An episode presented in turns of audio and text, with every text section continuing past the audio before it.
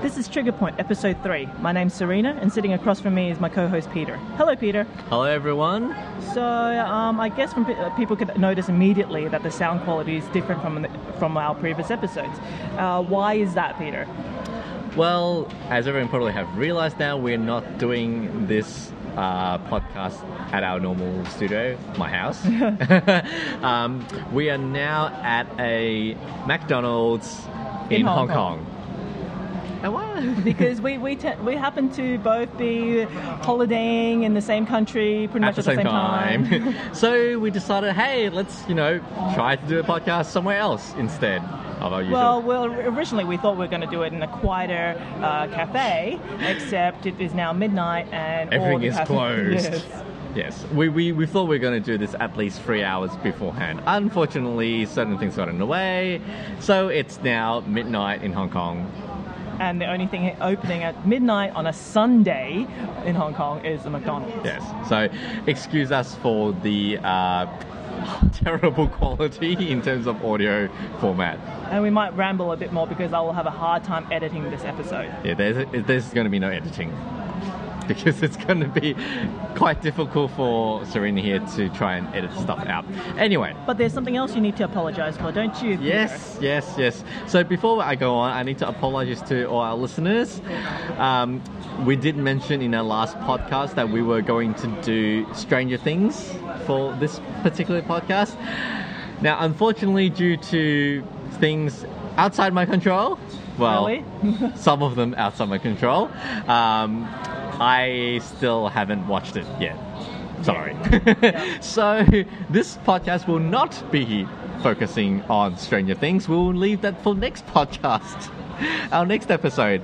Instead, today we are going to do a do our podcast on a short audio book called The Dispatcher. And who is Written by John John Scalzi. Yeah. And uh, the reason why we chose jo- uh, the dispatchers first is a short story, so there's only two hours, and Peter should be able to hear it, uh, you know, finish the book before we needed to record.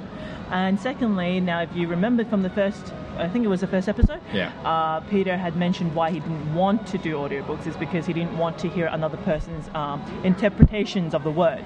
Now, uh, the dispatcher was written specifically by John Scalzi for an audio book format. Like the, the physical book is not released yet. It came out first as an audiobook. So I thought, you know, if there's any if there's ever gonna be a book that I could get Peter to listen in audiobook format, this will be it. Now, so Peter, after listening to John Scalzi's Dispatcher, uh, which is currently free from Audible right now, so I'll put a link in there and people should go and download it and listen to it. Um, now that we've listened to it, Peter, what do you think of audiobook as a format? So, after listening to my first foray into um, audiobooks, Yeah. I still maintain that it is not the best medium. I do not believe um, audiobook is a great format, especially for a book. Um, there's quite a few issues that I have with it, and I will mention that in, in a second. Um, but no, I. Okay, to be fair, after my first few hours into it, it got better in the sense that I got used to it. Um, and once you get used to the format, it's slightly less irritating. But I still have to say I didn't enjoy it um, rather as a as a book itself. I, I still I, I still think I would much prefer having an actual book in front of me so that I can read it. Okay. Uh, do you want to sp- say any of the specific reasons why you didn't like Okay, so uh, an audiobook? okay. Or are you, are you okay saying that, you know, that's that's the reason why? No, no, no, no, no. I have plenty of things to say why I don't like audiobook as a format. Okay, firstly, there is a lot of he said, she said in an audiobook. I- And, and this and especially with regards to this audiobook because Only this, at the the o- Only at the start. because this is the only audiobook I've actually listened to. Yeah. So I'm only basing this on my first, you know, experience with audiobook. Okay, the first time I've listened to this audiobook, especially in the first two chapters, there is a lot of he said, she said, blah blah blah blah. So Which John Scalzi is, you know, he does that often. yeah, but as a book format, you can as a reader, I can glance over those. When I'm reading a book, I see he said blah blah blah. He said. You you you naturally block those things out. You you naturally kind of go, okay, that that's not something that's really important for me. I'm just going to skip over those two words and just go into the conversation. When it's an audiobook format, unfortunately, it's constantly in the foreground. I didn't think it would annoy me that much, but it turns out it does. Because Well, because it's it's okay, and, and it's not something that you would normally realize. And and to be fair, when I reread a lot of my other novels, it turns out that yes, that happens a lot in most novels. It doesn't annoy me when it's in a book form because I glance over those. I kn- my mind naturally goes into that mode like that's not important. Go into the dialogue, and when I, when I'm listening to an audible book, I can't get away from it. it. It's constantly bringing me back to the fact that it's like, yes, someone is saying Uh, this. I think it's more of a situation where you're not used to the format. I think that after a while, uh, just like how when you read physical words, you start to not notice the he said, she said. With audiobooks, at the same time, you stop hearing. Uh, and and and, um, and I agree. I, it may come to a point that if I listen to enough audiobooks, it will kind of go away. In saying that, in a normal book, I, and I'm saying, you know, uh, look, I don't remember when I first read my book, you know, 30 years ago or something, yeah. but it's never gone to the point where it's irritated me.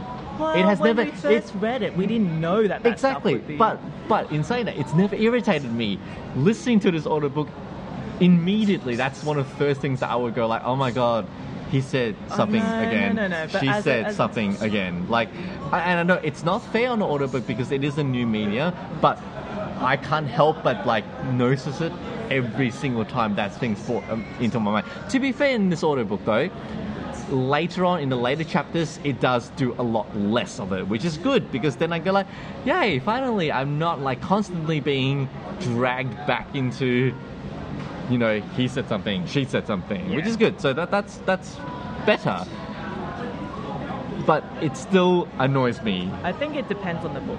Some books don't, right? Like supposedly better writers don't use he said, she said so much. yes that is true but in this one it does so that's all i'm Well, basing I, it on. I shouldn't say that. Okay, John Scalzi is a pretty good writer from my point of view. yeah but he still does it to be fair you know j.k rowling does a lot of he said she said so She's not a great. Stories are fantastic. Yes, Just- uh, we, uh, I think we both agree she's probably not the best writer there is, but oh God, we. Ha- I just realized, you know, so many fans would hate us after we said that, uh, uh, probably. and we can't edit this. Oh well. Oh well. Oh well. Okay. Second thing that I hated about an audiobook. Um, this this book this audiobook was uh, narrated by Zachary Quinto, Zachary Quinto, whom I love. who I admit is a very very good narrator when he's talking in in in, in the like not first person when he's talking in the third person and when he's talking as the main character. I think he was brilliant. He did everything i envisaged the main character to be um, the way he says the lines It- it- it- when you read when you listen to him first speak it fits the main character perfectly and i loved it now my problem is in an audiobook, it's never about one character. You never listen to just the voice of one character.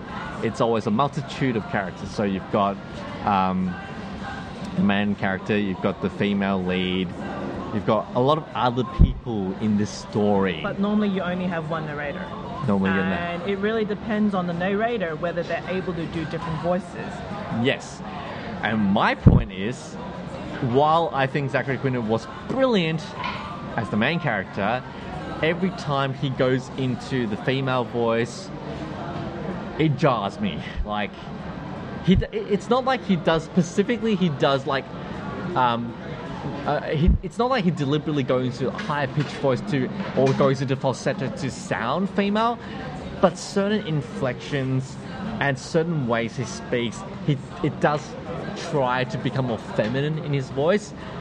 And in particular, there was a few key scenes in the thing when, when the when the female lead raises her voice and tries to make a point and his voice goes up just that just slightly higher pitched than I would have liked for guys well for for his voice in particular. It just sounds a bit strained to me and it's every time I listen to him, I'm like oh that's uncomfortable. Every time I listen to him say that it's like oh that's that's that's quite uncomfortable. I don't want to Well, hear him okay. keep on going now. I'm like just just stop. Like I don't want to hear him try to use that voice. Just like speak normally it's fine. Like don't go like oh and then he goes something like that I I, I can't okay, do it no, obviously No, okay.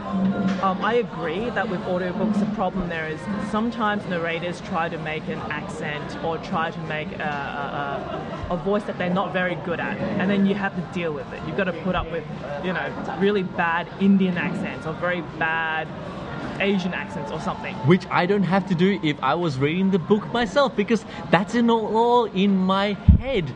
I can think all of those things to myself. I don't have to listen to someone trying to imp, imp, Yes, implant on me that this is the female voice. Uh, yeah, No, no, okay, no, as I say, it's not that bad, but Okay, yeah. okay. Like, yeah, I understand that, and that is a, a, a, a, a negative for, for audiobooks. But in this book, I really don't think he did a bad job with, with female voices. I actually felt it was quite good. But of course, this is a personal choice. Stop looking at me like that, Peter. It's it's it's a personal choice. You like Zachary Quinto. I Whatever do. he whatever comes out from his mouth you probably would like. Uh, okay, that's probably not fair to say that. But I, I still maintain, as I said, I loved his interpretation and his way of delivering um, Male the male voices. The female voice is not like he deliberately goes into falsetto or, or he, he I think but it's, just- also it, at, the start. Later on, it does. it's probably not as obvious later on as well, but at this, especially when you first meet um, Detective Langdon. Detective Langdon, it becomes quite obvious that he's changed his voice slightly to the point where I go, that sounds uncomfortable. it, it, it sounds okay. uncomfortable for me. Okay. Which brings me on to my third point of why I didn't like it. Okay. While I was listening to this audiobook, I was actually packing my suitcase in Tokyo because I was in Tokyo at the time. I was packing my suitcase while I was listening to the audiobook because I know Serena would kill me if I didn't finish listening to it. a two-hour audiobook, right? Like, if I give you a week, you should be able to finish a two-hour audiobook. So I did. I, I listened to it while I was packing. I was trying to, you know, multitask. Which is one of the things I said is a good, like, one of the advantages of listening to an audiobook is that you don't have to sit down and, you know, focus on reading a book. You can be doing other things like washing dishes or packing a bag. Yeah, unfortunately, the point for me is while I was packing and I was listening to this audiobook, I found that I missed a lot of information about the book. To the point where when they actually introduced the main female lead, Langdon, I completely missed the fact that she was actually a female. Even though in the book it actually mentioned multiple times that she's a woman and, and described. So it turns out I wasn't actually paying attention. I was busy doing other things, and when I when and that's what it jarred me because when I was listening to his um, Zachary Quinto's interpretation of her, I was like, why is he speaking in such a weird voice? Because he was trying to do a female voice, and it was like, and it just really ruined that experience because I couldn't tell. I, I was like, something's off. I can't tell what's Okay. off. But again, this is another situation where it's more like, you know, Peter was not used to listening to an audiobook, so therefore his mind wandered or he wasn't really concentrating or something like that. You know, whereas I think if you become more used to listening to uh, audiobooks, you, you tend to, you know, focus more. Yeah, but this is or when, know to re- rewind. But this is when you told me that hey, the good thing about audiobook is hey, you can do other things while you look. I, and, and I deliberately not do anything that requires me to write anything, to read anything, because that's gonna that's gonna detract from me. And I knew that, so I was like, hey, packing, perfect time. So that's what I did. I packed and I listened. And no, I, I still missed heaps of information that I would deem actually important. And that's the that's the one thing that I really found annoying with audiobooks. When I'm reading and I skip, and look, I skim read. I, I can't read every single word and be completely focused on every single word. And I admit that, that's fine. But when I'm reading a book and I skim read, I can miss out on information that, hey, I know this section's not going to be relevant to me because it's descriptions, lots and lots and lots of descriptions. I'll just go back to the next part, which I can see, hey, there's information that I need to know it's it's natural for a, for for me anyway for a reader to be able to skip those things. For an audiobook, if I miss something, it's because I either didn't listen, it, I couldn't hear it properly, or my mind was wandering off somewhere.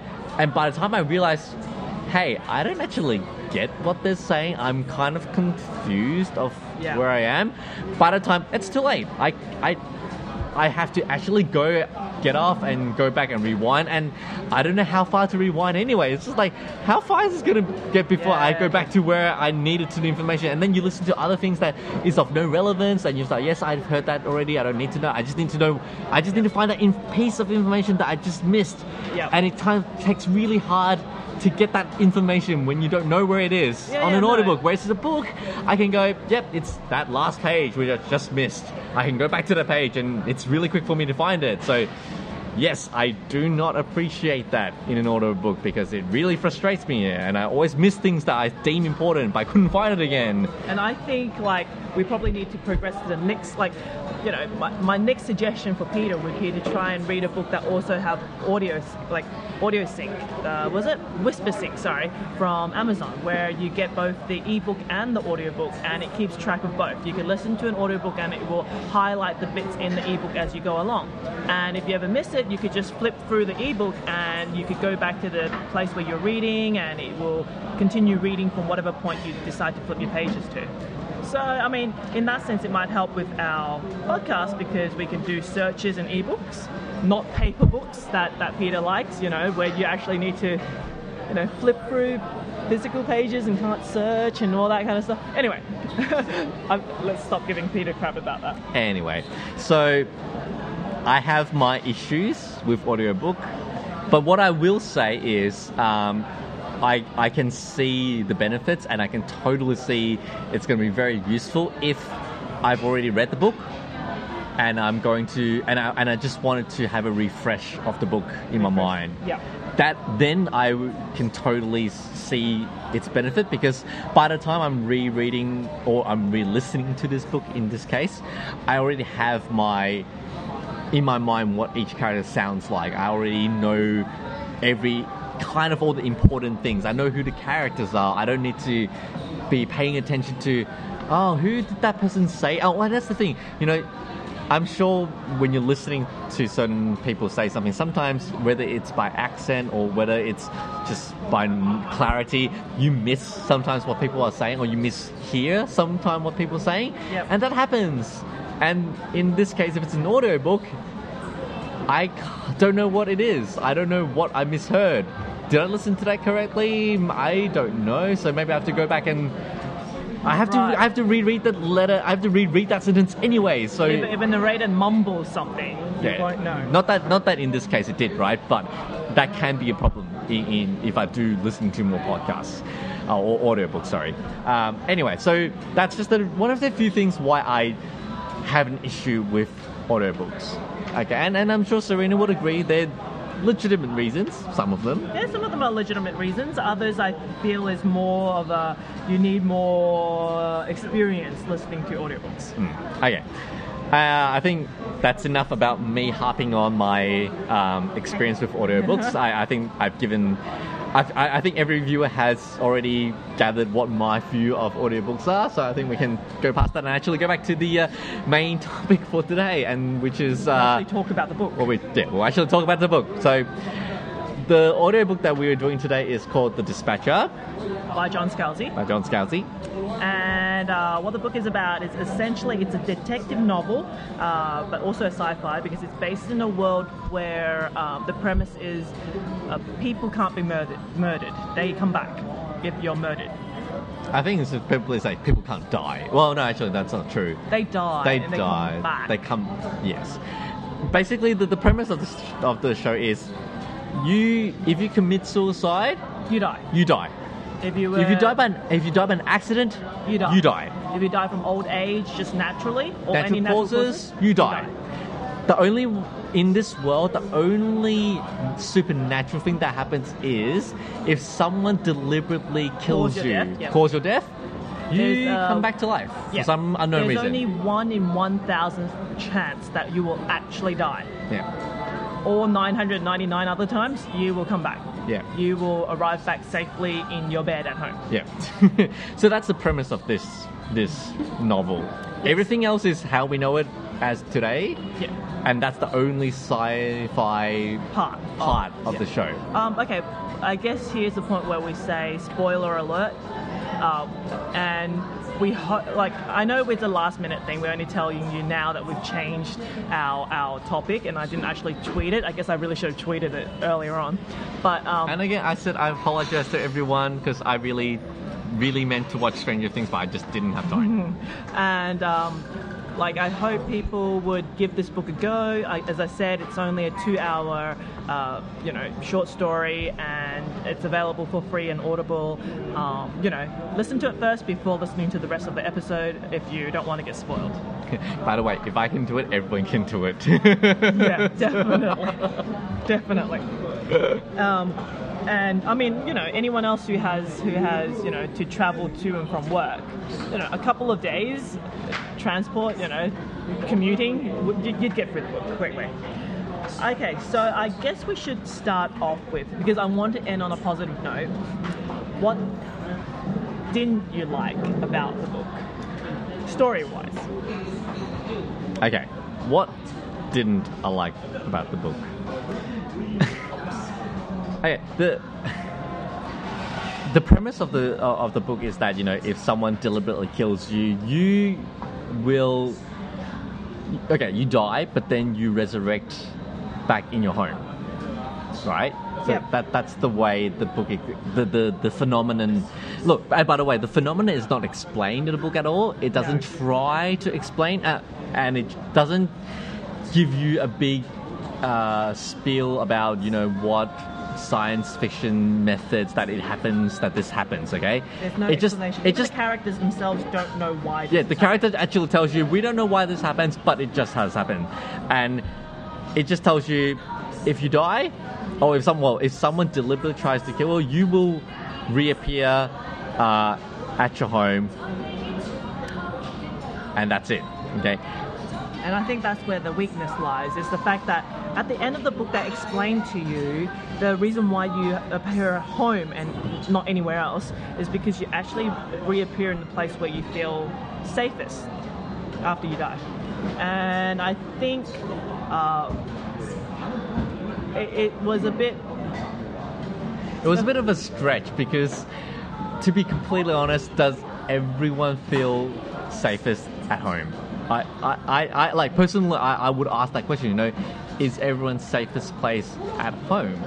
I, I would argue that that probably doesn't happen for, not right for most people. Yes, that's probably true, but surely there are people who actually don't feel safest Home, at home. yeah, yeah. It, it, that would not be there. Oh my God, something's happened. I need to go home. Like it, it's bound to be other places. Look for, for example, completely religious people. I would, I would suggest the safest place would probably be the church or something Yeah. like that. And that it doesn't really explain that concept very well in this book because it is a short story to be fair it doesn't have a lot of time to explain phenomena and, and whatnot but uh, by just saying oh people die and then they and then they resurrect back at in their home. That's because that's where they feel the most safest it tended to be a, bit little of a simplified. simplified and a bit of a stretch.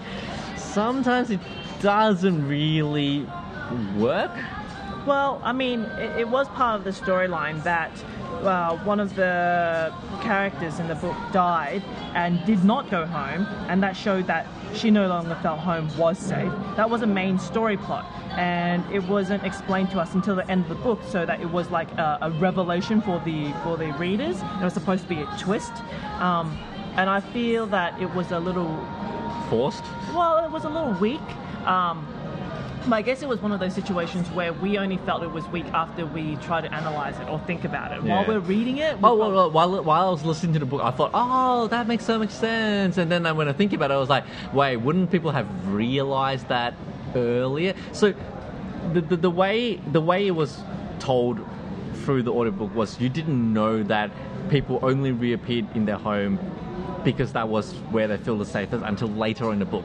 Yes. In the initial part of the book, they only told you, oh, people just reappear at the home. Yeah, And they home, stopped it at that. bed, yeah. So they don't explain it's because they felt safest at home. That's why they reappear there.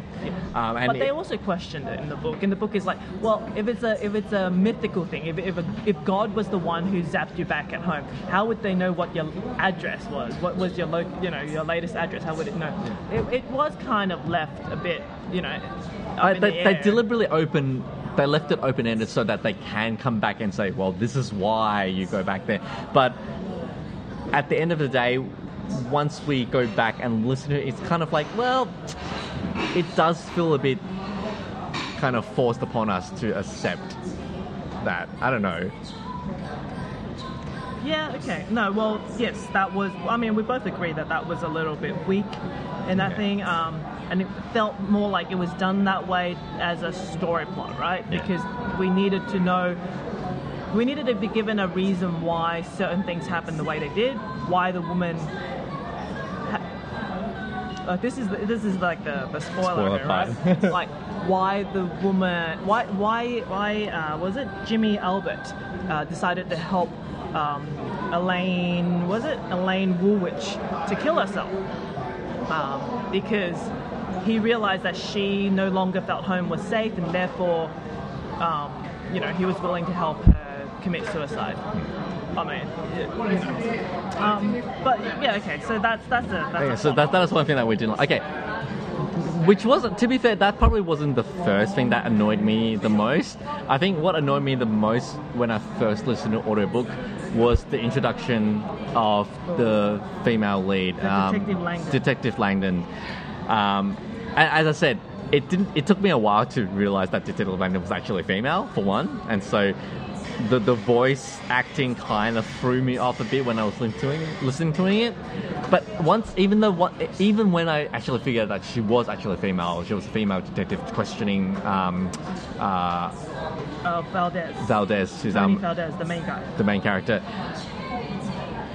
The way the the way the interaction started really annoyed me. Yeah, I mean, I think um, instead of saying that her voice annoyed you, I think her character. Her character annoyed me. Because she is the character that is um, questioning uh, Valdez about, you know, how dispatches work and why they do things the way they did. Um, and she is a bit. I felt she was a very naive policewoman. Like, Oh, very naive, completely naive. like she would ask Valdez, "Oh, what are like the the the grey stuff that you do? You know, the things that are not ex- exactly legal."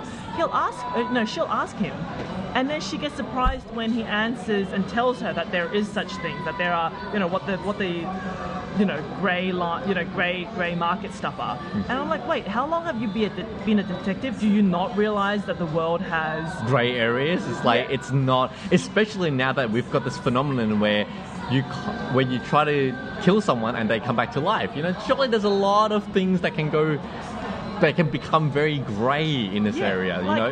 Well, I mean, the other thing is like in this world where everyone supposedly knows about dispatches and and knows like this guy's in the middle of the road, this woman get hit by a bus, and he's like, you know, I am a legal dispatcher and I will be, you know, conduct- Dispatching this lady so that she can come back to life. and everyone in the in you know on the street understands that you know for for such a well-known phenomenon you'd reckon that police people would be police officers would be trained would be notified and educated educated on what um, what it involves. But in this book, because Langdon is like the the the uh, plot, the, the device by which the readers learn about this world, she's very Simple. She she every she questions everything that he does. so that he can explain. And so he and in and in that second chapter he explains very thoroughly and very detailedly why it's okay for dispatchers to do what they do. And in a way, it's okay because we do need to learn this stuff. But what I have a tr- what I have trouble with is then that she, then she becomes very indignant about things that are happening, like why things are happening the way they are, or like the, the things that people do. And I have a problem with that. Like, for, for example, she um, she asked Lennon, so what you're dealing, what you're doing is you're actually killing the person. You're actually killing this person in order, and, and, and he says, yes, that's that's what I do. I kill the person so that they come back to life. But she harps on so much about the fact that, but you're killing the person. Isn't that right? Yeah, yeah, It's it, aren't you killing? And how can you live with yourself that you're killing this person? And and he's like, well, I've been tested and and Trained. trained to to deal with what I'm doing, and this is my job. And then and, and and the way the character is described becomes so preachy. Like she becomes like, it, it, you reckon like, are you a cop or are you you know a preacher? And I I, couldn't tell the difference. Like the way she just kept harping on it, she wouldn't let go of those things. She's like, wait, like you're a cop, shouldn't you understand that life? Well, I think this is the problem, right? Because this is a short story, they can't have too many characters floating around. So, and this book is about exploring this world and exploring this premise of what happens in this world where people can't be murdered. And so you have these people whose, who, whose sole job is to murder people so that they could come back. And um, one of the, I guess, they need to explore all the moralities behind it and all the, the, the possibilities, you know, what, what people would do, what, what second mar- secondary markets are created and what opportunities are made because of this. And because they don't have another character they could, they could use as a mouthpiece, um, this, this cop is used as the, the thing to, you know, as the person to question all these, who, who, who voices these questions and voices these concerns and forces the main character to, to um, explain and justify these things. But you know, again, it, it's very. It, it, I- it doesn't work when the woman is a cop and she's asking him, you know, what the grey areas are. And when he admits that there are grey areas, she then says, "Tell me that you've never done this. Tell Yeah. me you've never conducted these things."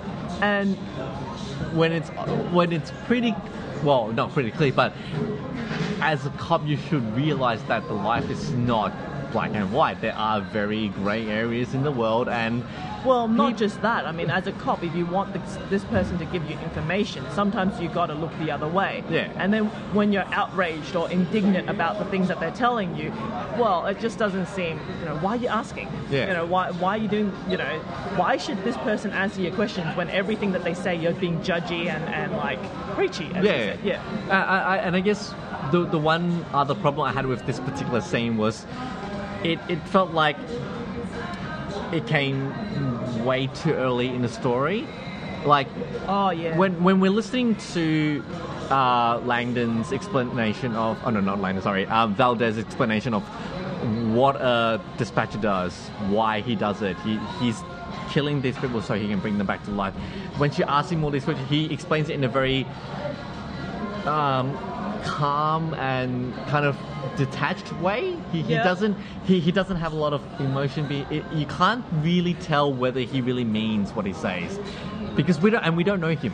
We don't know the Yeah. character very well. This is the second chapter. We've only known him from the first chapter and a bit into the second chapter, and that's all we know about him. It's very short. And again, I I understand this is a short story.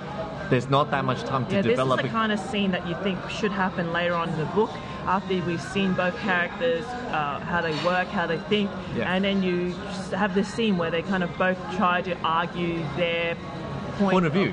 and how they feel the world should work. Yeah. But considering this is a second episode, uh, second uh, chapter. Chapter. Uh, we don't care too much about the character. We don't care enough about the characters to care about their discussion. Yeah. So for us, it's more like oh, why are you doing this? I'm doing this because A, B, and C, and we take it on face value. Okay, he said A, B, C. That's what he said. So I'm just going to say, okay, sure. We just not? have to take what they We just have to take what they say.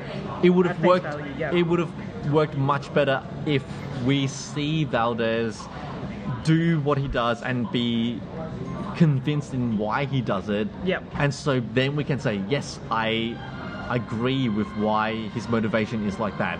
And Yep. therefore, I agree with why he's arguing against um, uh, Langdon with, with certain issues in, in, in this world. It will make much more sense. At the moment, it's like, I'm gonna argue this. I, I'm gonna argue the other way, and it's just like, and I'm just like, I've only been in this argument for the for the last five minutes, so I don't really know why you guys are saying that, or, or I don't know enough of you two to kind of make a judgment. So I'm just gonna go, okay, this is not that interesting to me. Yeah, we're not emotionally connected to them. and and I found the second chapter to, which is really annoying because I love the first chapter. That second chapter really threw me off because it made it me it made me go like, I don't want to listen to more of this. Like if this is what the book is going to be like, it felt like. I don't want to listen to more of this because it's just like two people arguing. I don't, I don't, I don't care about the argument. Yeah. Thankfully, it doesn't happen. The book does get much better from then on. I, I just have to say that I didn't like this chapter. So, for those of you who do listen to this and didn't like the chapter, you're not the only one. Well, I mean, it's not. The, the second chapter was also weak because this is where they try to force um, Valdez into the case, right? Like they did give him a reason to be involved in this case, and his character was written in a, such a way that he didn't really care about the missing colleague of his, which is like the whole point of this book, right? There's a there's a missing dispatcher, and they had to find out why he's missing or where he's gone, and this second chapter also. Um, give us an explanation or give us a reason why Valdez is involved is because um, he introduced the missing dispatcher to some um, grey no, area. no, that's not the reason why he was he was um, uh, strong armed into it. How he was strong armed Yeah. into it was because a woman was hit by a bus in front of them essentially, Mm. and he had to do his job as a as a dispatcher, but he didn't have his equipment on him, so therefore he needed to borrow the cop's gun. And the cop essentially said, "I'm not going to lend you my gun to save this person. Um, I'm not going to lend you my gun um, unless you agree to help me solve this case."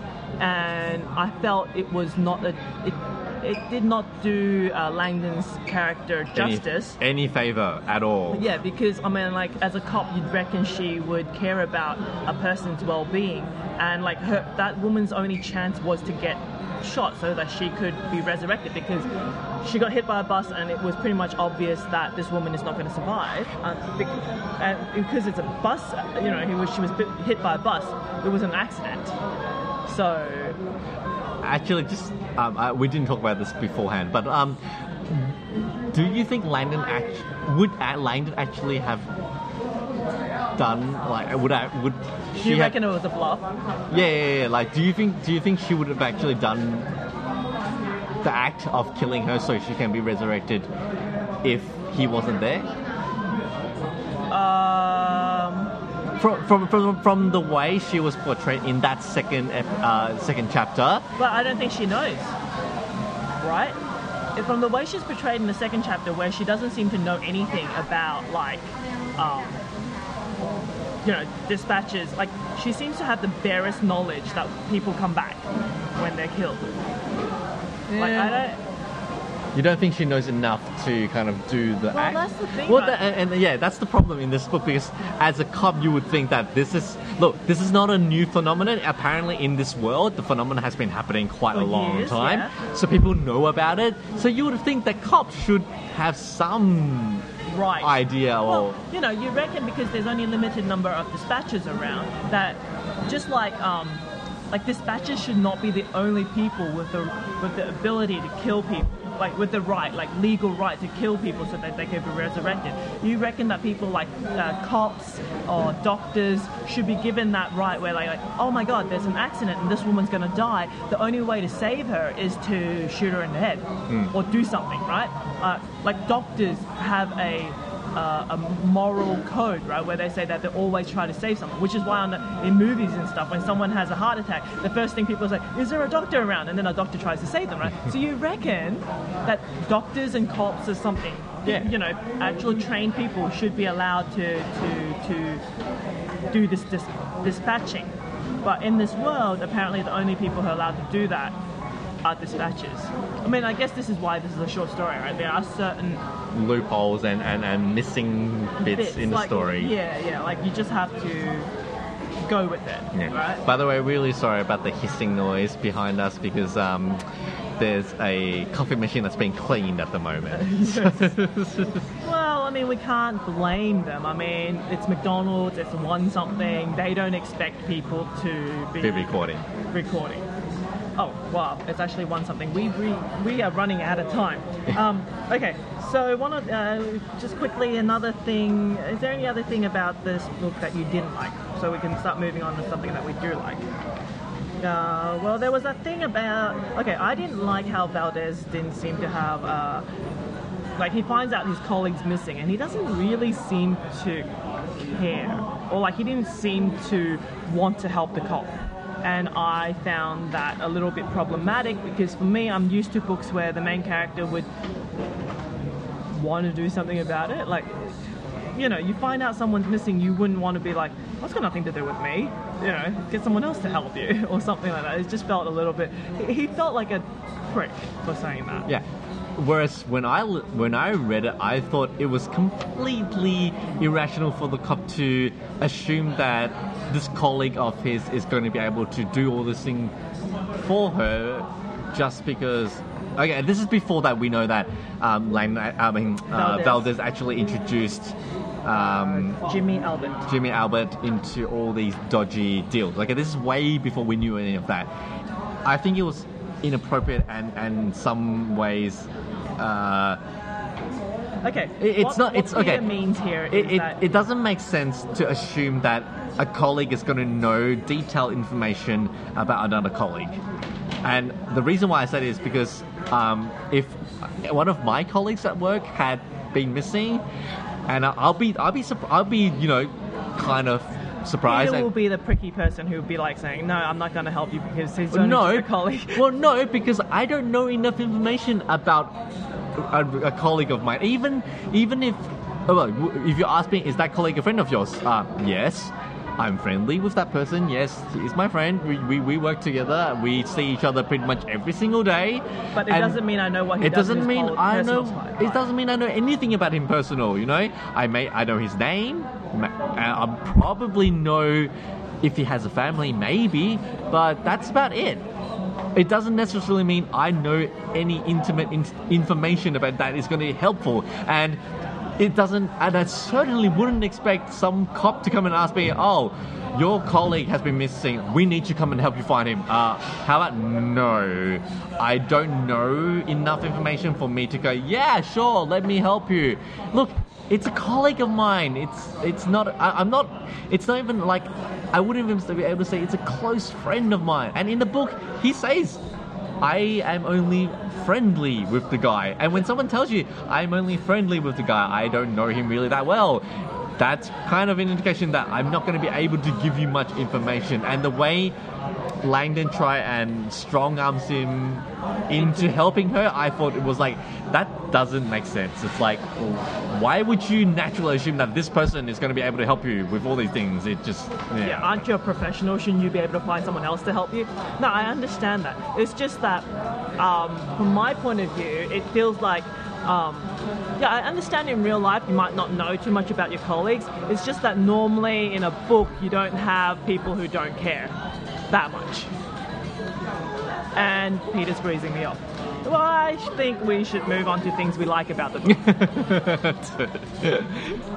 Okay, to be fair, I, there is a lot of positives about this book, I, and I must say, I while I still have my issues with audiobook as a format, um, I as I've as I've already mentioned, I love the way Zachary Quinto um, portrayed uh, Tony Valdez, the main character, especially in that first chapter. Uh, by the way, I love the first chapter. If if anything, that first chapter got me really hooked into this book.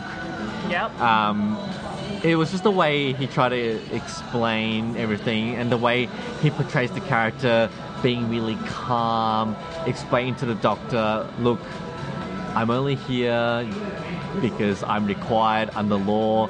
If I, if nothing happens, if everything goes according to plan, you won't even notice that I'm there. Like the way he tries to um, tone down that situation and try to placate the doctor who was really agitated at the fact that this dispatcher was here in her operating room. She was, you know, really annoyed and really upset about it, and he was just, you know, being smooth and saying, you know, I understand, that's fine, just do what you have to do. I really like his portrayal of Tony Valdez in that first chapter. It, it really got me, really got me into the story. I, I thought that was great, um, and there was just enough intrigue in, in that first chapter to kind of go, some things. Oh, by the way, I did not actually realize that this was a science fiction book, even though Serena actually did tell me.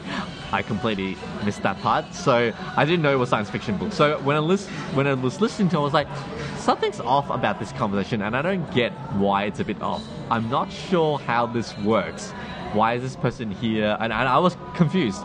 But and when the body disappeared, and yeah, when the, and when when the operation goes south and this person was about to die, and he goes, "Okay, I'm going to do my job," shoots the the patient in the head, and he dies, and I'm like, "Hey, he what?" delivers the payload, which He is delivers- actually a bomb. Yeah, he delivers the payload to the patient's head. It explodes. It kills him instantly, and then suddenly he, the body, you hear this suction sound, and then he goes boom, disappears, and his body disappears. And I'm and I'm listening to the book, going, "Hey, what what what the hell happened?" I'm like, I I didn't expect that at all. Um, wow. So that was really well set. The the um, the setting was very well done. I love that opening scene. Opening chapter really got me hooked to the story. I loved it, and that was one of probably one of the greatest introductions that I can give you if you were listening to an audiobook. Yeah, although in saying that, that the body disappearing is kind of not science fiction and it was a little bit more like uh, magical in a way because it's like, what? Like, under what law of physics would a body just disappear after it's been killed? Like, I, I just don't understand that. But that's more of a dislike than a like. Now, um, But okay, I, I will get to one of my I like is I did like the fact that there was, yes, it, it was mystical. It probably wasn't very science fictiony. It was more magic than anything. But I liked how in this book there was that there was only one thing you need to accept as science fiction. the you need premise was fairly simple. the premise was that if you murder someone, that person comes back to life. That's basically it.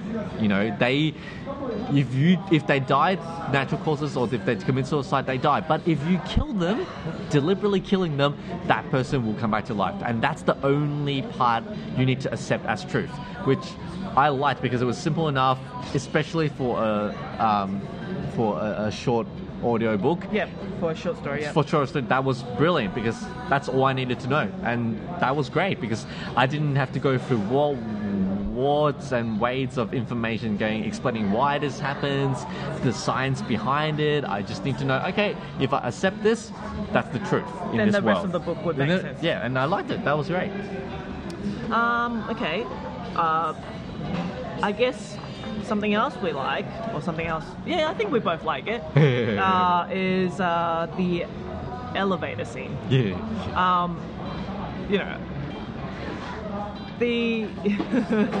I mean, uh, we both like the, the, the mafia guy, like how he gets ca- kidnapped by the mafia, uh, by what? Brennan Tunney. Um, they have a conversation, they make a deal, you know, you have this suave, um, slightly grey-ish.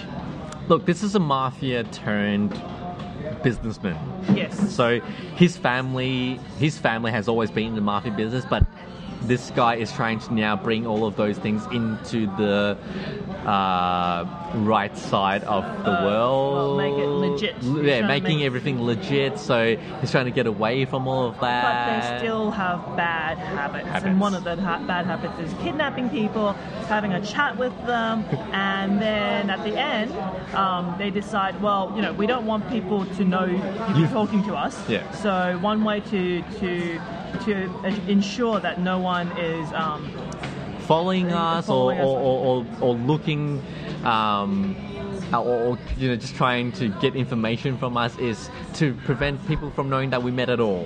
Yes, and one of the ways is if people are outside this building, you know, uh, tagging you, making sure, you know, trying to figure out who you've been talking to or who I've been talking to, the easiest way is for you not to walk out this building. Right? Like you came into the building and you're not going to go out again. But how are you going to get home? Well, in this world, uh, there's a very handy thing. If you get murdered, you return home. So we're going to push you out of an elevator sh- shaft and you'll return home. because you die. And this was probably one of the most. It was it was funny, exciting, and quite um, amusing, Amu- uh, entertaining. Well, I mean, it was one of the only scene, one of the earliest scenes we see where um, Valdez actually shows any emotions. Yeah, yeah, yeah. because he's so pissed off afterwards, and I found that was kind of funny. Yeah, yeah, because basically he gets pushed off the elevator so that he will die, and Pushed because he got elevator yeah, shaft, yeah. yeah, and because he got pushed, it wasn't natural, so he will come back to life, which he does, and he obviously screams and yells and swears at like, why am I Yeah, well, beep beep beep being pushed down this place and whatnot. So that that was very well written and and it was kind of um, enlightening for me because I didn't think about that at all before that scene happened. Yeah, yeah. It was kind of like I was I was listening to them telling him, "Oh yeah, we, we left your keys back at home. Your the information that you need is at home." yeah, we, we took the keys, uh, we took your keys and your phone and your wallet off you for a reason because we sent a henchman with your stuff and we left it at your home so that when you died and came back, all your stuff would be with you. Now Yeah. that was I thought that was kind of Yeah, yeah. So it it wasn't until the fact that he says like, eh, and you know, you will wake up where everything is, and that's when it kind of clicks to everyone's like, oh. And then obviously the main character, the main character actually tells you, oh, I am going to die now. Great. That's just what I need. Well, and I think that's what you know. What I liked about this book story is they explain to you how if if the world, you know, they really explored the premise on what the world would be like if this premise was true, uh, because you know. Yes, that's how you could travel from one place to another without being detected. And one of the other things is that they would show, like the duel scene, like, like um, you know, if in this world people don't die, they get murdered, of course there's going to be stupidity. And of course, you know, university university students, frat boys, will will you know will try and take advantage of this this phenomenon. And I found it was, you know, this book is really cool in in showing how in this world people would really take advantage of this. Well, why would you not be involved in the duel? Because you'll come back. Yeah, you can't die. Well, there's a very small chance that you will die. And by the way, I hated that scene. I found it to be completely moronic.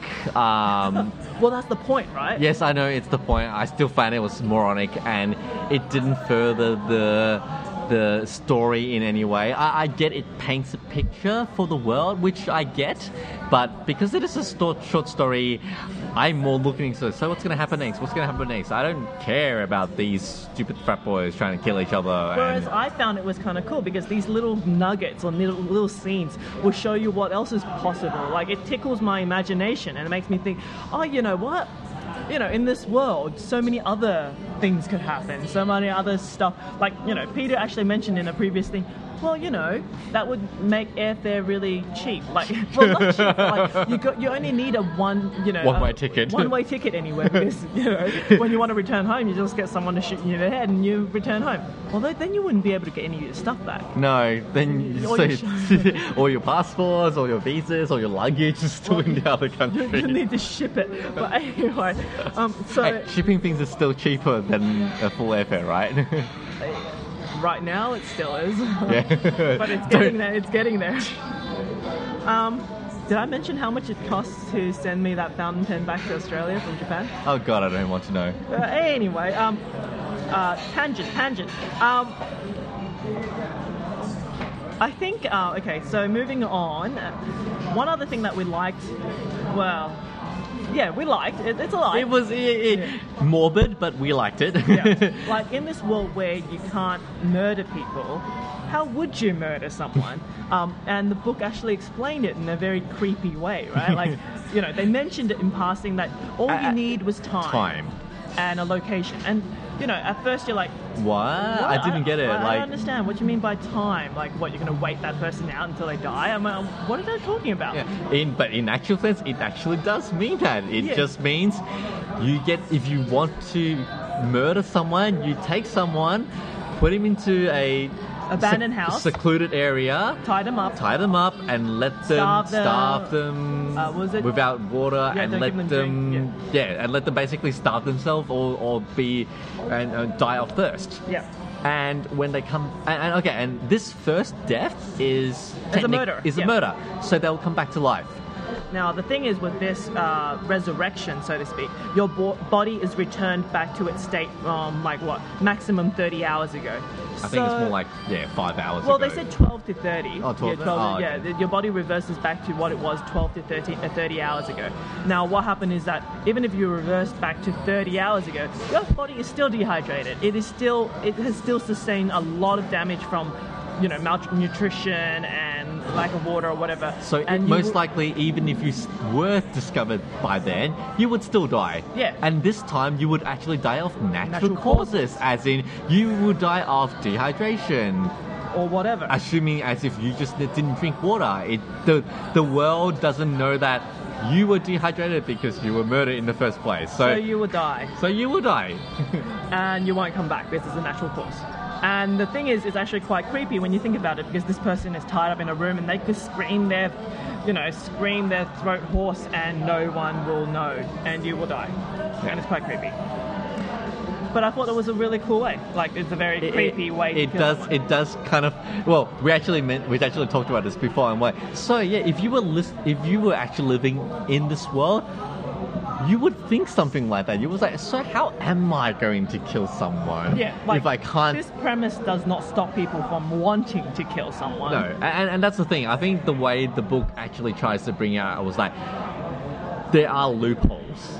Yeah. There are still loopholes in, in this world, even though it seems, oh, this world is really good because you can't murder someone. No, there are still ways you can bypass these things and, and, and And, and on the other end of the spectrum, I mean, just because you can't kill someone, like this is a way for you to reset your body uh, back 30 hours, and it explores how, even with that, you can accidentally cause harm to someone. Like it, it, there's still a cruelty to not letting someone die. whi- which was um, the main um, the main story actually. The main idea. the main idea of it was because you know the uh, one of the the female what was her name again? Sorry, uh, Elaine. Elaine. Elaine. Um, her husband like she she suffers from cancer and her husband wants her to go and take all these you know medical procedures take uh, you know big, all these medical procedures try to cure Save her. yeah to save her but it always fails, and so um, she, the the mafia guys actually get a dispatcher to kill her, so she resurrects, so she can go through the process again, Yeah. and again, and again, and so by the end of the story, she gets to she gets to the point where she no longer feels safe with him because. she, well not just that she's just sick of living Yeah, right? she's sick of living. She doesn't want to live anymore. She feels like I actually want to do this. So the story actually ends with the whole premise of the story is we assume that she was murdered. In actual fact, she actually committed well, suicide. no uh, no in the book we assume that her dispatcher wasn't able to dispatch her Yeah. It was one in the 1,000th chance that she died, and she died. Um, we thought that the, the, the dispatcher, Jimmy Al, was it Jimmy Al, uh, Albert? Yeah, Jimmy Albert. We thought that because he failed in dispatching her properly, like successfully, um, That's why he was, you know, ki- kidnapped or kidnapped. something. Yeah. But in actual fact, you know, he was actually only helping that The Elaine woman, the woman killed herself. to herself. die. yeah. The woman killed herself Yeah. because she couldn't stand coming back again and then again and again because she only gets res- like she her body only reverses back maximum 30 hours. Yeah. She still has cancer. So she's not actually getting any better. She still has all the pain. She still has all the, all the trauma. And that's the other thing, right? Like, uh, you know, even though you reverse back 30 hours, you still remember the pain. You still feel the pain of the uh, Bullet. bomb detonating in your head, you know, in your brain, supposedly. So, I mean, you know, it's it's a cool, uh, but it's a cool exploration of this premise. Yeah, and, and it's and it's and it makes you think about it. You know, yeah, if I had that power to stop someone from dying, would I do it? And how long will I do it for? And uh, actually, that's something that's quite, you know, personal for me at the moment because I just lost uh, someone fairly close to me as well. So it, it made me think, you know, would I have done the same thing and would I have kept doing the same thing like that? Anyway, that's uh, another matter. I, um, it, I, I did really like the book. Um, I liked the story. I liked parts of the characters.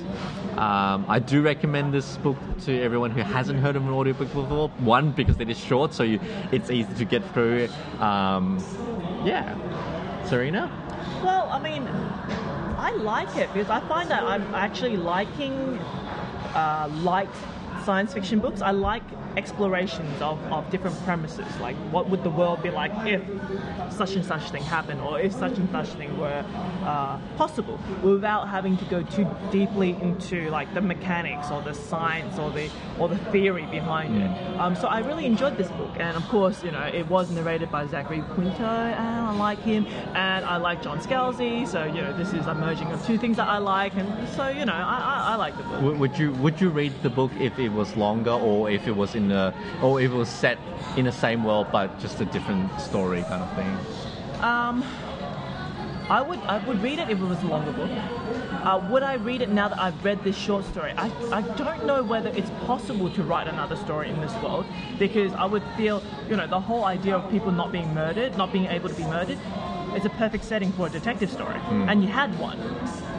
And can you redo another one? I don't know. I I, Yeah. it, I guess it depends whether another one. I, I'm interested if there was one, but I, as I said, as you said, you know, I probably won't be interested in reading a different story because the, the premise is already known to us. We already Yeah. know what it's about. Yeah. I, I would love to see if it was an expanded story from this, but again, I don't well, know you how. know the ending already. Yeah, I know, right? they So it, it's yeah. something. Anyway, so that's our review of um, the Dispatcher. Well, okay, wait, no, here, let me ask you a question. Would you read another one of John Scalzi's book?